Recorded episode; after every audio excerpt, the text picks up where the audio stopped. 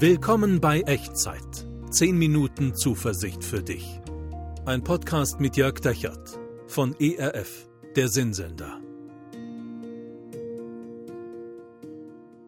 Hallo, mein Name ist Jörg Dechert. Herzlich willkommen zu einer neuen Folge von Echtzeit.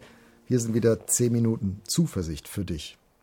Kennst du das? Du weißt, was du in deinem Inneren wirklich willst, was du eigentlich tun solltest, und dann kommt dieser eine Moment, in dem du es anpacken könntest, und du stehst vor der Frage, packe ich den Stier bei den Hörnern, ja oder nein? Jetzt oder nie? Und dann zögerst du. Und dann traust du dich vielleicht doch nicht, sie anzurufen. Oder die Bewerbung abzuschicken, den Brief zu beantworten, das Telefon in die Hand zu nehmen, den Anruf zu tätigen, das Gebet laut zu beten, diese Entscheidung zu treffen. Bestimmt kennst du das Gefühl, jetzt oder nie und auch diesen Moment des Zögerns, des Hin- und Hergerissenseins zwischen tu ich's und tu ich's nicht. Und dann ist dieser Moment vorbei und du fragst dich, ob er jemals wiederkommt.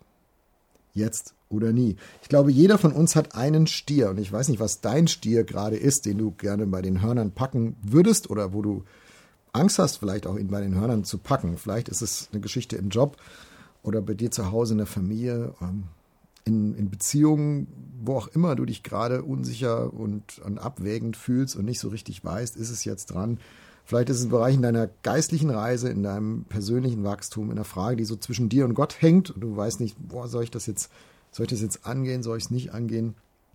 Und du kennst diesen Stier ganz genau.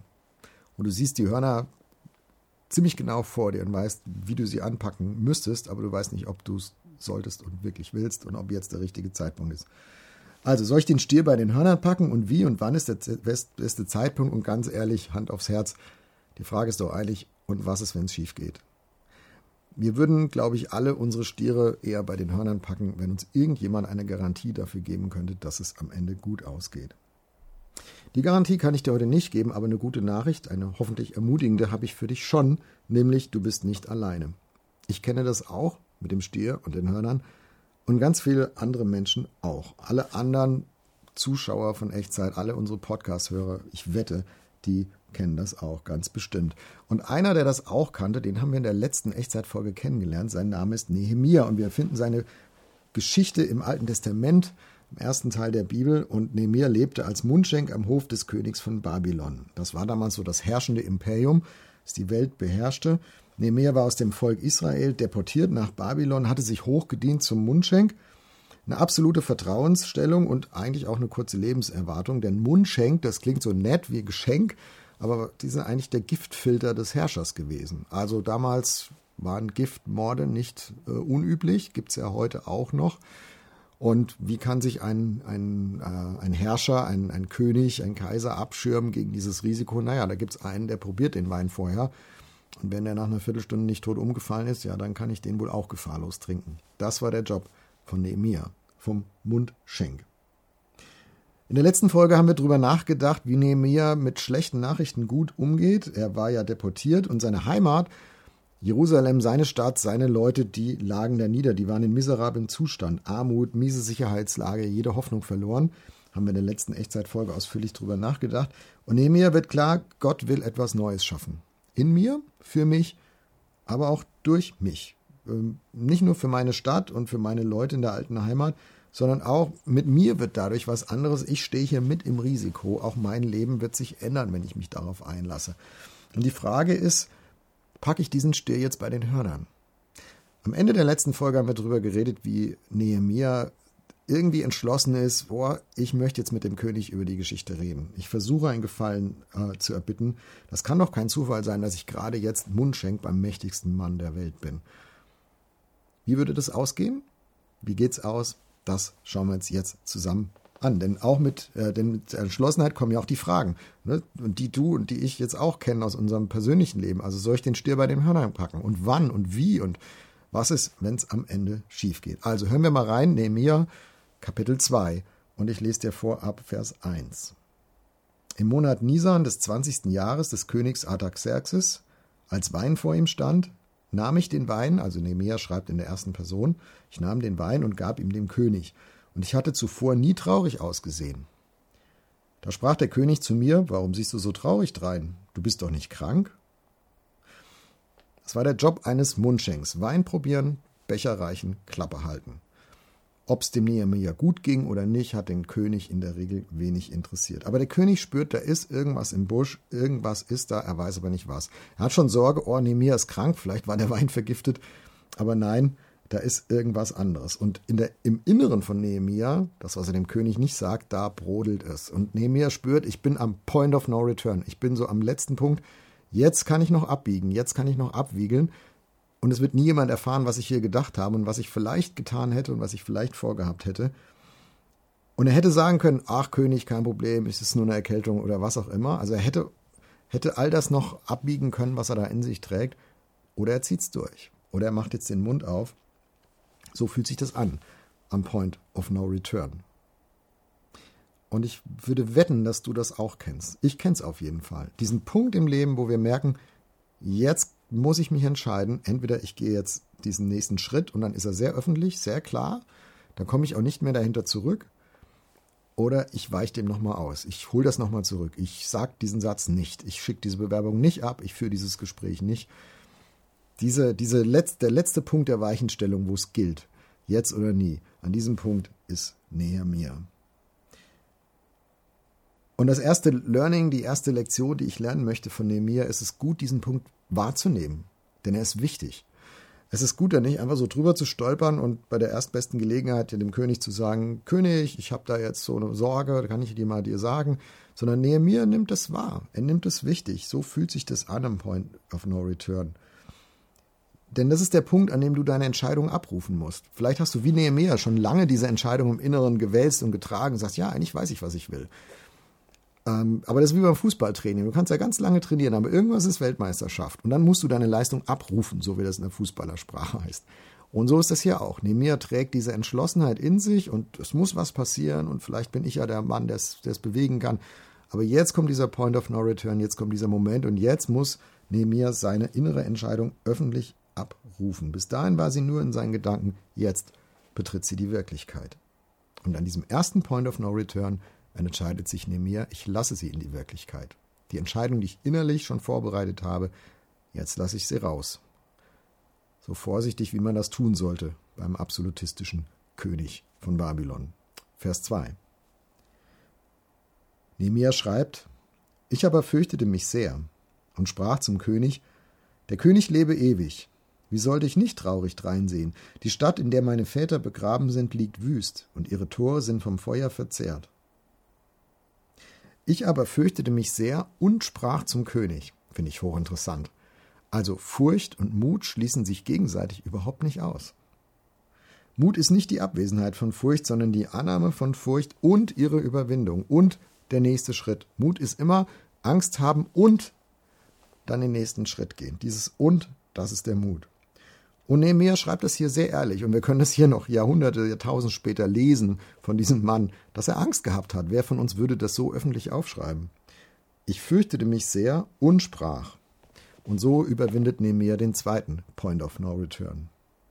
Weißt du, das ist vielleicht wie bei einer Wippe. Stell dir so eine Kinderwippe vor auf dem Kinderspielplatz und du türmst deine ganze Furcht auf die eine Seite, richtig hoch. Und wahrscheinlich fällt dir das so wenig schwer wie mir, so zu benennen und aufzuschreiben. Davor habe ich Angst, davor habe ich Angst, davor habe ich Angst. Und das stapeln wir alles auf diese Wippe und dann, dann geht die natürlich auf der Seite runter. Und der Punkt ist, alles, was es braucht, um die Wippe in die andere Richtung zu, zu kippen, ist, dass du auf die andere Seite trittst. Sobald du auf die andere Seite trittst und dich da drauf stellst, wirst du diese Furcht hochheben. Es gibt nur einen Weg, wie diese Furcht gewinnen kann, indem du nicht auf die andere Seite trittst. Ob das alles am Ende gut ausgeht, das ist eine andere Frage, da sind wir jetzt noch nicht. Aber diese Furcht zu überwinden ist eine Entscheidung. Und das ist das Treten auf die andere Seite der Wippe. Und so war das bei Nehemiah auch. Er wusste auch nicht, ob das Ganze gut ausgeht, aber er entscheidet sich, ich trete jetzt auf die andere Seite der Wippe. Ja, ich habe Angst. Ja, auf der linken Seite der Wippe, da liegt ganz ein Riesenstapel von meiner Furcht. Und die war ja auch berechtigt damals. Aber ich entscheide mich jetzt, ich spreche zum König. Ich fürchtete mich sehr, und ich sprach. Ich habe alle Furcht auf die linke Seite gestapelt und dann trete ich auf die rechte Seite und sage so, und trotzdem sage ich jetzt was. Und er sagt ehrlich, was Sache ist. Er redet über seine Heimat, seine Stadt, seine Leute. Er teilt das mit dem König. Er kommt nicht so eifrig mit einem Plan und sagt, hier König, brauchst nur noch unterschreiben und ich habe schon alles ausgearbeitet. Nein, Nehemiah teilt erstmal ehrlich, was ihn bewegt. Und er riskiert diese Ehrlichkeit, diese Offenheit, diese Verletzlichkeit auch gegenüber seinem Boss, gegenüber dem König.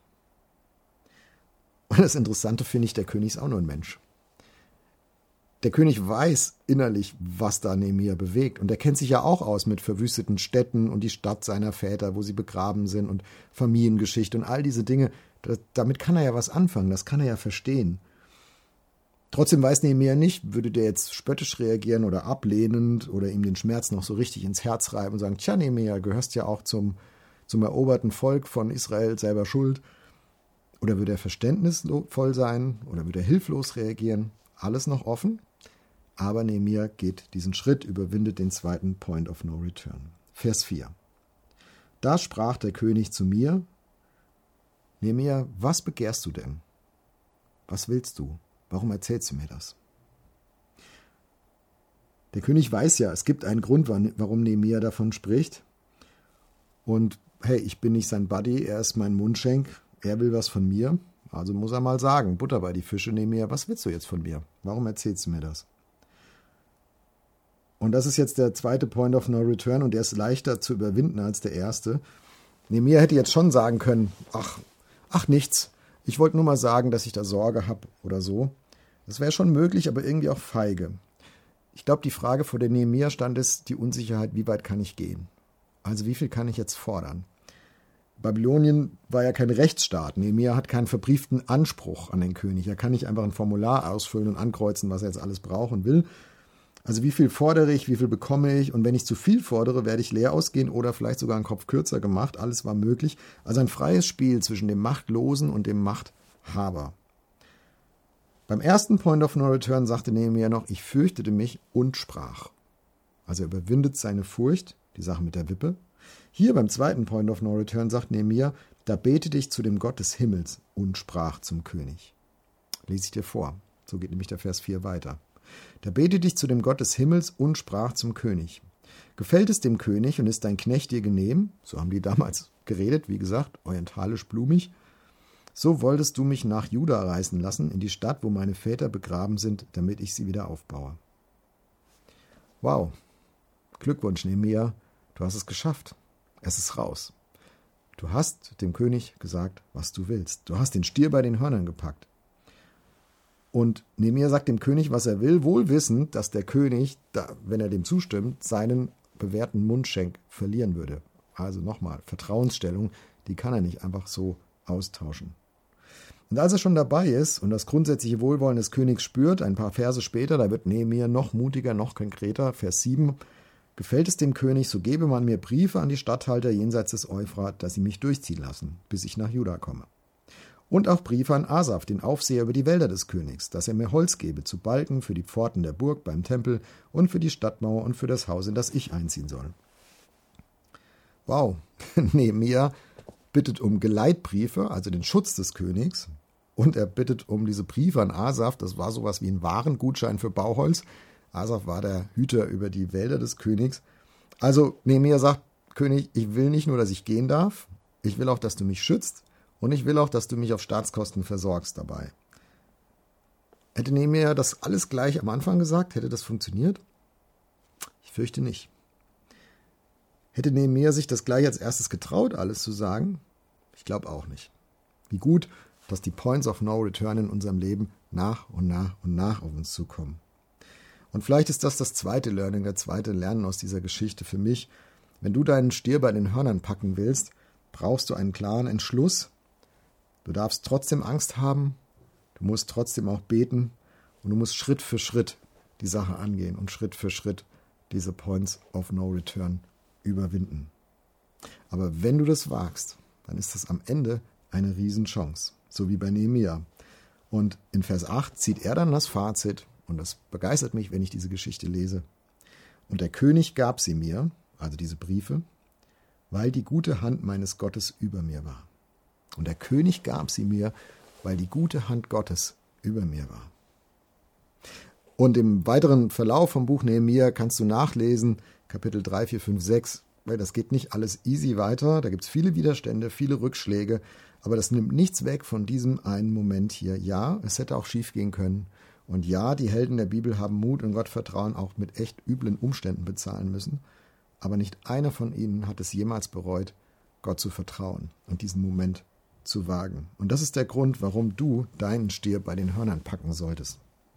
Du bekommst keine Garantie, aber eine Chance, nämlich die Chance, dass du nachher rückblickend sagen kannst, die gute Hand meines Gottes ist über mir gewesen.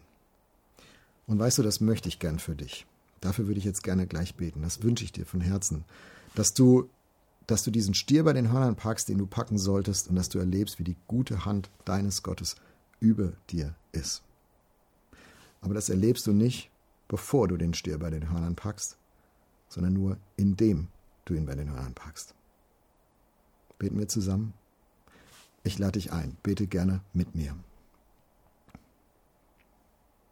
Gott, du kennst den Stier in meinem Leben, vor dem ich gerade stehe. Du kennst die Hörner und ich weiß ganz genau, was ich tun sollte, tun müsste, tun könnte, aber ich bin nicht sicher, ob ich es wirklich wagen soll. Ich bin nicht sicher, wie die Sache ausgeht. Ich bin nicht sicher, ob jetzt der beste Zeitpunkt ist. Und so bitte ich dich um deine Führung. Ich bitte dich darum, dass du mir hilfst, ehrlich mit meiner Furcht umzugehen. Ich bete zu dir und ich bitte dich, dass du mir hilfst, Punkt für Punkt diese Points of No Return zu überwinden. Diese Schritte, diese, diese Hürden, die ich überwinden muss, um diesen Stier bei den Hörnern zu packen.